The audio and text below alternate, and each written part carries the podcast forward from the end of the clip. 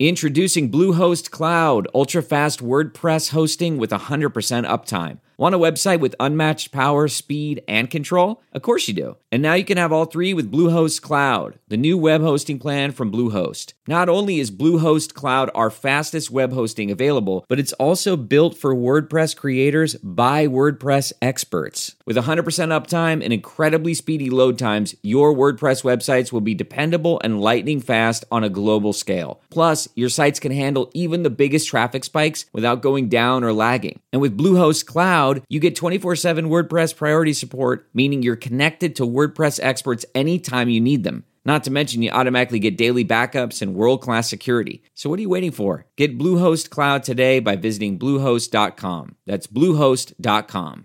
Temp check. What kind of summer are we having this year? A family road trip summer? A beach bum summer? Or a wake me up when the sun sets summer? With Instacart, choose your own adventure and skip the shopping side quests. Where available, you can get ice cream delivered to your hotel, sunscreen to the pool, or cold brew to your bed. Well, door, in as fast as 30 minutes. Wherever you find yourself this summer, you can get the goods. Download Instacart for free delivery on your first three orders. Offer valid for a limited time. Minimum $10 per order. Excludes restaurants. Additional terms and fees apply. What is driving all of this anger coming from the global establishment? It really comes back to what the breakdown is about power and power shifts. The IMF has been the only game in town for distressed sovereigns since forever at this point. Bukele and El Salvador are pushing against that. They represent an alternative approach Welcome back to The Breakdown with me, NLW. It's a daily podcast on macro, Bitcoin, and the big picture power shifts remaking our world. The Breakdown is sponsored by Nexo.io, Abra, and FTX, and produced and distributed by Coindesk. What's going on, guys? It is Wednesday, January 26th, and today we are discussing why El Salvador's battle with the IMF is bigger than Bitcoin. First up, however, if you are enjoying this show, go subscribe to it, give it five stars, leave a review, or join the Discord. The Breakers Discord is where we talk about not only the stuff going on in the show, but pretty much anything in this industry or in global politics or whatever the community wants to talk about. You can find a link in the show notes or go to bit.ly slash breakdownpod. Finally, standard disclosure in addition to them being a sponsor, I also work with FTX. Now, Yesterday, a headline started flying around from Twitter and the APF news agency that got the whole Bitcoin community chattering. That headline was breaking IMF urges El Salvador to remove Bitcoin as legal tender. Bloomberg had a similar headline. The IMF's board urged El Salvador to strip Bitcoin of its status as legal tender in the country, citing risks to financial stability, financial integrity, and consumer protection. This all comes from a Tuesday report titled IMF Executive Board concludes 2021 Article 4 consultation with El Salvador. A couple of the key quotes. IMF directors, quote, stress that there are large risks associated with the use of Bitcoin on financial stability, financial integrity, and consumer protection, as well as the associated fiscal contingent liabilities. Directors, quote, urge the authorities to narrow the scope of the Bitcoin law by removing Bitcoin's legal tender status. Some directors also expressed concern over the risks associated with issuing Bitcoin backed bonds. This is not the first time the IMF has made this suggestion. They made a statement in November after a previous consultation to the same effect. And to be clear, they've gotten a lot louder since the plan for the Bitcoin bonds came up. Now, let's talk a little bit about the actual numbers in El Salvador. And on the one hand, it certainly doesn't paint the picture of an economically healthy country. On the other hand, it does paint the picture of a country where the impact of Bitcoin is likely highly overstated. So, El Salvador currently has an estimated 84.4% debt to GDP ratio. The nominal GDP is forecast to be approximately 27.9 billion US dollars for 2021. The nominal government debt was 21.97 billion US dollars in 2020 and is forecast to be approximately 23.3 billion in 2021. The long run budget deficit of the government is in a range of 1 to 2% of GDP, with an outlier of 9.2% for 2020. The current foreign exchange reserves held by El Salvador sit at approximately 3.34 billion USD, and this is the key part. The Bitcoin holdings of approximately 1500 BTC that El Salvador have accumulated represent around $52 million at a Bitcoin price of 35K, 88.4 million measured by the purchase price. That equates to around 1.5 to 2% of foreign exchange reserves. Foreign exchange reserves overall are down notably from a spike to around 4.8 billion in late 2019 and are currently sitting at similar levels to 2018. The $1 billion upcoming Bitcoin bond represents a little over one fiscal quarter of the government's typical financing when you consider that half will be committed to purchasing Bitcoin. So, as I said, not necessarily a picture of a country that's doing really well economically, but the total amount of Bitcoin is, I believe, much less than most people think. Anatoly Karlin tweeted, El Salvador Bitcoin portfolio 50 million, foreign currency reserves 3.5 billion. Total nothing burger, probably more than paid for itself just by putting El Salvador on the map as a crypto hub. Tolstoy BB, who's no fan of Bitcoin, said, Back of the napkin math says El Salvador only has 2% of total treasury reserves in Bitcoin. That's not so bad. I figured it was closer to 20%, not gonna lie. This, however, has not stopped the chattering class from utter antipathy to the El Salvador Bitcoin experiment. Professor Steve Hanke told Fortune El Salvador now has the most distressed sovereign debt in the world, and it's because of the Bitcoin folly. The markets think Bukele's gone mad, and he has. A Washington Post op ed from today he trades Bitcoin naked. El Salvador is paying the price. The lead paragraph reads El Salvador, economists say, is learning the lesson the hard way. President Nayib Bukele, who dropped the mic on Twitter this month by claiming he trades his country's cash for Bitcoin on his phone while naked, oversaw the cryptocurrency's adoption as legal tender three and a half months ago. Since then, its plunging value, the vice president of Moody's credit rating agency estimates, has cost the National Treasury up to $22 million worth of precious reserves. The country's bonds have tanked. Fears of diminished financial transparency, meanwhile, has stalled a vital loan deal with the International Monetary Fund, which urged El Salvador on Tuesday to drop Bitcoin as legal tender. Now, a couple things I'll just pause here and say can we talk about what the counterfactual article would say if Bitcoin had instead doubled? Would Bukele be held up as a hero for the bet he made? Seems unlikely, but I think it's worth asking. Second, I do always have to laugh a little bit about this fears of diminished financial transparency, given how natively and inherently transparent Bitcoin is. But again, neither here nor there. Nexo is a trusted and easy to use crypto platform where you can buy cryptocurrencies at the touch of a button and start earning up to 17% annual interest that is paid out daily.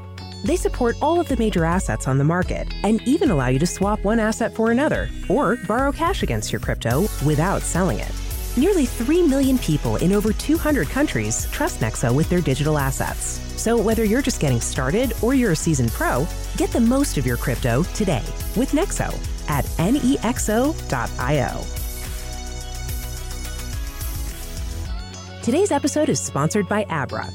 Join over 1 million users and conquer crypto with Abra, an all in one, simple, and secure app where you can trade over 110 cryptocurrencies, get 0% interest loans using your crypto as collateral, and earn interest with up to 14% APY on stablecoins and 8.15% APY on Bitcoin. Visit Abra.com or download the app from the Google Play or Apple App Store today. Abra, conquer crypto. The breakdown is sponsored by FTX. FTX is the safe, regulated way to buy and sell Bitcoin and other digital assets. Trade crypto with up to 85% lower fees than top competitors. FTX US is also the only leading exchange that supports both Ethereum and Solana NFTs.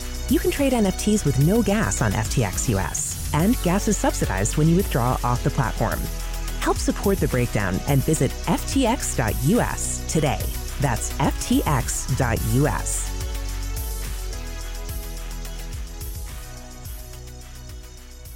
So, what is driving all of this anger coming from the global establishment? And it really comes back to what the breakdown is about, or what I say it's about, right? Power and power shifts. The IMF has been the only game in town for distressed sovereigns since forever at this point.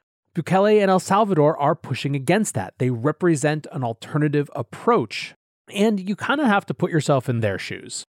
The international community in the IMF is more or less seen in that part of the world as a with friends like these, who needs enemies kind of situation.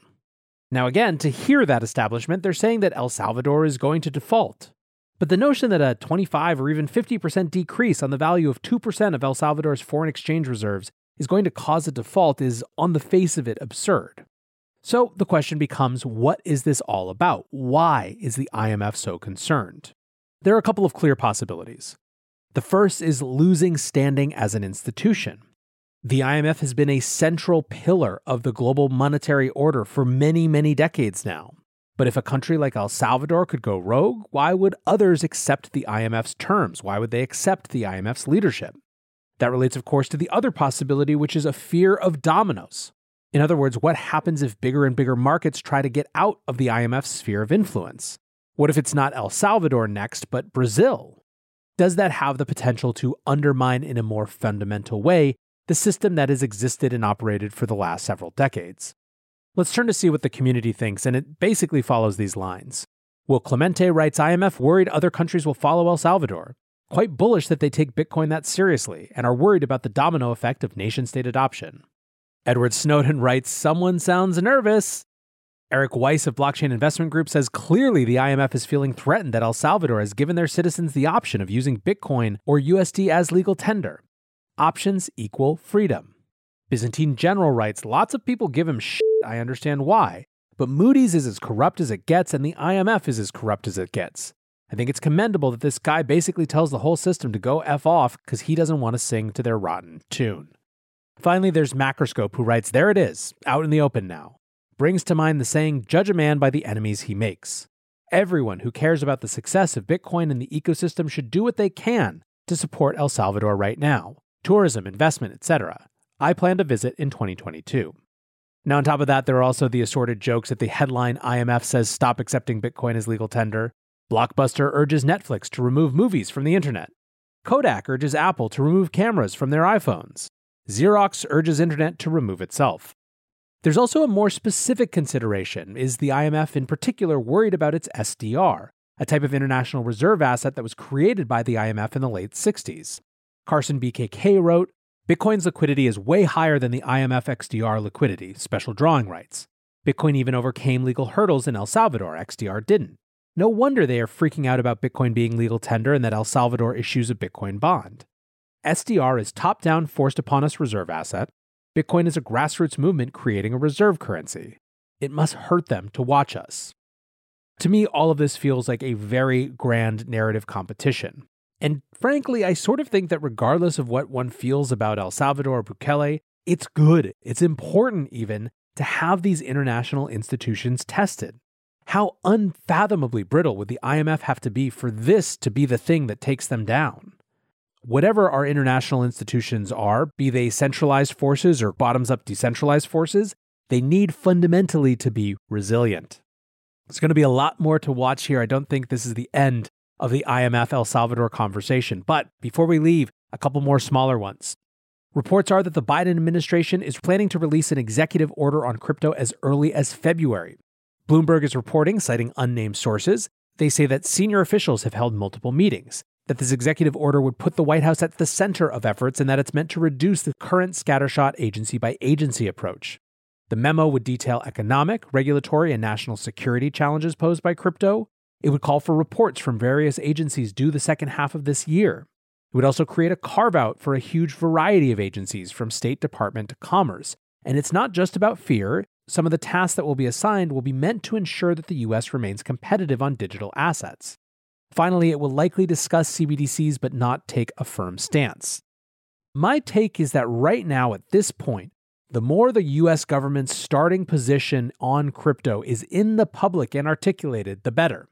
Agencies jockeying for position does not work. It is unsustainable and must come to an end. Which is why I think this is generally positive, even if there's a fairly good chance it starts negative. We might not like what we see in the Biden executive order, but at least it will be a starting point that provides some amount of clarity. Next, it's the end of an era. Bloomberg writes Mark Zuckerberg's stablecoin ambitions unravel with Diem sale talks. Long story short, Facebook's Libra, which then became Meta's Diem, is trying to sell off its assets.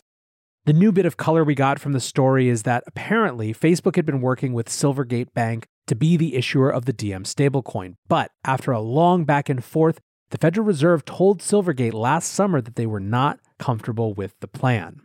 That would correspond with when senior leadership of Diem started to leave, And I think an important thing to remember here is that the plight of Diem or Libra has always been as much, if not more, about it coming from Facebook than about it being a stablecoin. There are still many battles to be had around stablecoins, but Facebook will not be a part of them. Finally, some relief insight. You've probably noticed that crypto has stopped hemorrhaging and the S&P 500 is rebounded from the low. Why? Well, it's earnings week and there are positive signals from the beleaguered tech sector. Microsoft said its cloud business could drive growth. Texas Instruments said demand for electronics components remain high, and there's generally some optimism going into a Fed meeting statement that will be released at 2 p.m. Tom Essaye, a former Merrill Lynch trader who founded the Sevens Report, writes Markets have priced in a much more hawkish Fed, so there's opportunity for a not as bad as feared relief rally like we saw out of Powell's testimony, even if the Fed telegraphs a March rate hike. But inflation remains high and Fed rhetoric has been hawkish, so while not as likely as a dovish surprise, we can't rule out a hawkish outcome either. Either way, we'll know later this afternoon, and I will share what we learned tomorrow. I want to thank my sponsors again, Nexo.io, Abra, and FTX for supporting the show, and you guys for listening. Until tomorrow, be safe and take care of each other. Peace.